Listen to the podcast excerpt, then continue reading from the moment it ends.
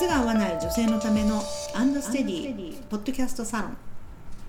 えーこの動画を見るとサイズが大きいお足の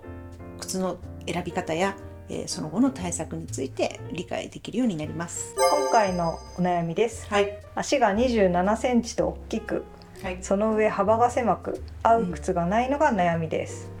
左右で足の大きさも違います。女性の靴のお悩みを解決するアンドステディですあなたの靴のお悩みも解決しませんか？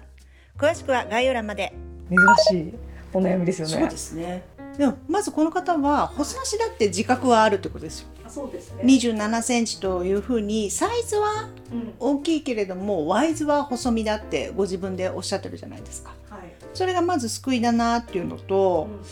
あとまあ左右差とかもちゃんと分かってますよね。あそうですうん、だからやっぱりねこう市販でなかなかないサイズの方って自分の足への理解がちょっと深いかもしれないですね。うん、一般の方よりね。ねただただ本当に27センチですか？っていうところからスタートしたいですかね。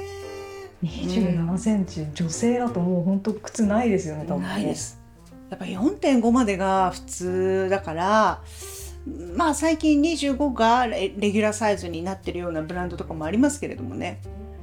あるけどやっぱり25になるとぐぐっと選択肢が減りますよね。でねなんかこれはまあ日本のその靴の実規格、まあ、サイズとワイズの掛け合わせで E とか 2E あとはまあ細くなっていくと B とか A とか 2A とかあるんですけどこれがねその23っていう、まあ、女性の靴は23をまあ基準に作られるんですけどね。こっから離れていけば離れていくほどサイズがちっちゃい靴は細身になってサイズが大きい靴は太い靴に仕上がるようなそういう遠さの数字になっちゃってるんですよね。だからどうしてもサイズが上がるとワイズがあ広い靴っていうのが出来上がってくる。でその通りに作ってるとですよ、うん、だからななかなかねサイズが大きくてワイズが細いっていう靴はもちろん市場に流通はしてないし、あとはオーダーでもちょっと作りにくいんじゃないかなとは思います。うん、そうね。だから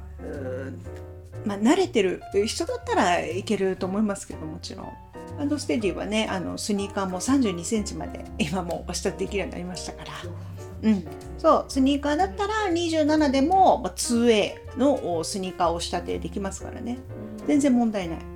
だけどまあ本当にまあ繰り返しますけれども本当に27のお測徴があるんですかというところからやっぱり見直したいところですよね。そうですよね。うん、やっぱりサイズが違うっていうのはあるある。あるあるですね。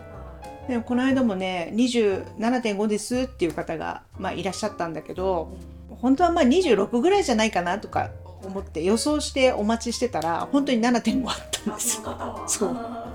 やっぱりね背がすごくあの高い方180ぐらいありましたかね、えそういう方はやっぱそういうサイズですね本当に。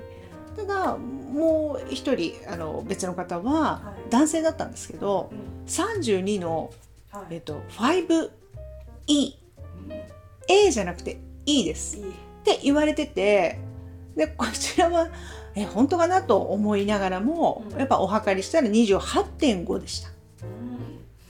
でも、まあ、8.5って言ったら男性の中でもね、わりかし大きい方じゃないですか。うん、だから、まあ、どっかで32って言われたんだかなんだか。あでもその差はおなんか大きいずれすぎですよねずれすぎずれすぎ さすがにそうです。もう3.5センチ違うからね。だからまあそこら辺もね測ったことなかったっていうのもあるしでもねやっぱりその方男性なのに足トラブルすごかったですからやっぱり大きすぎる靴を履いてたらあ男性でもこういう症状になるんだなと思いましたよ。なるほど、お若い方若かったですね。まだ20代じゃないですか。あとお若くて筋肉もね仕事は筋量も豊富なのに。でもあやっぱこうなっちゃうんだってあのもうすごい巻き爪だったんですけど、うん、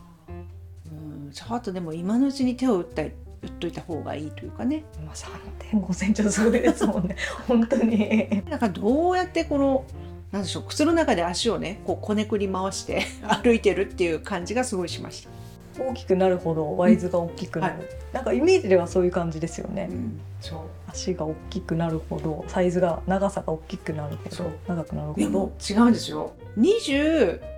の人は結局まあワイズ B ぐらいだったけど長くなればなるほどもう細い。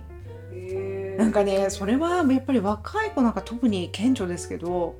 長さはあるけど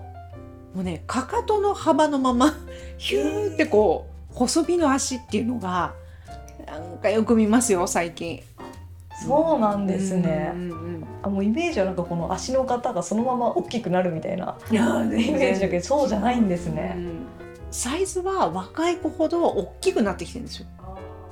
だけどワイズは狭まってきている。これは今後も